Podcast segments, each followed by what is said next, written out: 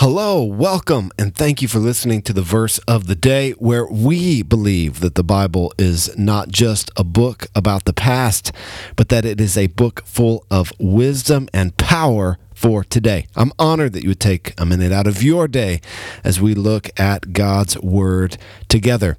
Yesterday's verse from Luke, we looked at when Jesus opened the scroll to Isaiah 61. He read it in the synagogue and then he sat down, and everyone was staring at him. And he said, Listen, this verse was fulfilled today in your midst.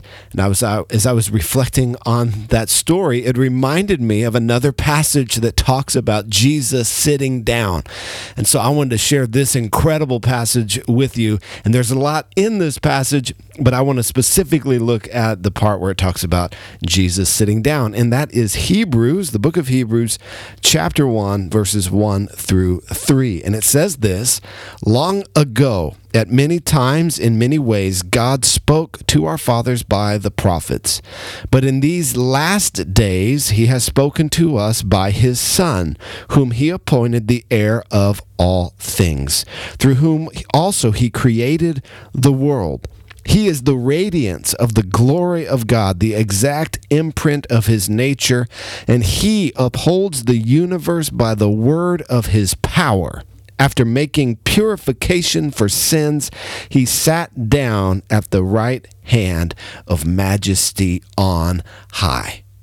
Glory. Amen. You love verses like that. I love verses like that that talk about how huge God is and how in charge Jesus is and how we don't have to live in fear today because Jesus is on his throne.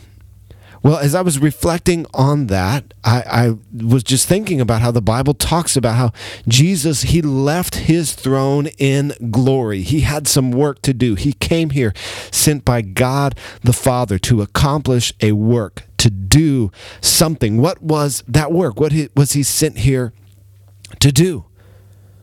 Well, he was sent here to redeem mankind, to, to save you and me, to lay down his life to pay for our sins. But he returned to glory, having fully completed that work. Jesus on the cross said, It is finished, it is done. And because it is finished, because it is completed, when he returned to glory, he sat down his job is done. His job is completed. So, number one, today, I want you to rest. Rest in the finished work of Christ for you on the cross. We do not have to strive to earn God's favor. If we are in Christ, we have his favor. If we are in Christ, we are his children. If we are in Christ, he is pleased with us. We don't have to strive. We don't have to work. We don't have to earn our salvation. Everything that is necessary for you and me to be right with God has been done. It is completed. And so today we do not live or work for our salvation. We live and work from our salvation, from the fact that we are saved and redeemed and adopted. You know, when we look at the scriptures, it talks about how this plan of God sending his son, of God sending Jesus, that this was an eternal plan, a plan that he had, an eternal purpose that God set forth before the world was even created, before God even created the world. He had this eternal purpose and plan to send Jesus to redeem us. Now, that's hard for us to understand. That's hard for us to wrap our mind around. How could God have a plan to save people from sin before he had even created the world and people in it who had sinned? But that's just how big God is and how small we are, and we can't figure out that whole thing. But we can look at it and say, hey, God's got a plan and he's working his plan. You know, when we look at the world today, we are tempted to fear. When we look at the stories of persecution and radical Islam on the rise, and almost every single week there's a terrorist attack, we are tempted to fear. We're tempted to worry. We're tempted to doubt. We're tempted to wonder is God in control? And we might not come out and say it that way, but as we see all of these things, we start to think, at least I do sometimes, God, where are you in all of this? God, what are you up to? But here's what I want you to see God is not worried. God has a plan, and God's plan will stand. Jesus, right now, is sitting on his throne. He is in charge, he is ruling and reigning, and he's not worried.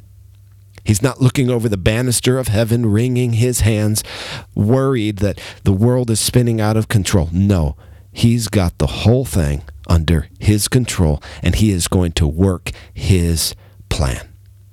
One day he will stand up again, and on that day he will return. And on that day, he will right every wrong. He will judge sin once and for all and banish it completely from our world.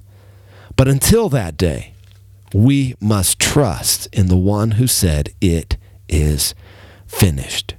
We must continue to persevere in faith until that final day when every knee will bow and every tongue confess that Jesus is Lord.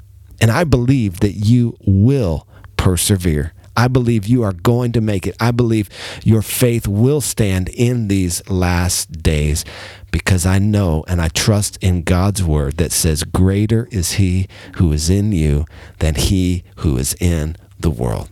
God bless you today. I love you. I'm praying for you. And I know that if you're walking with Jesus, your best days are ahead.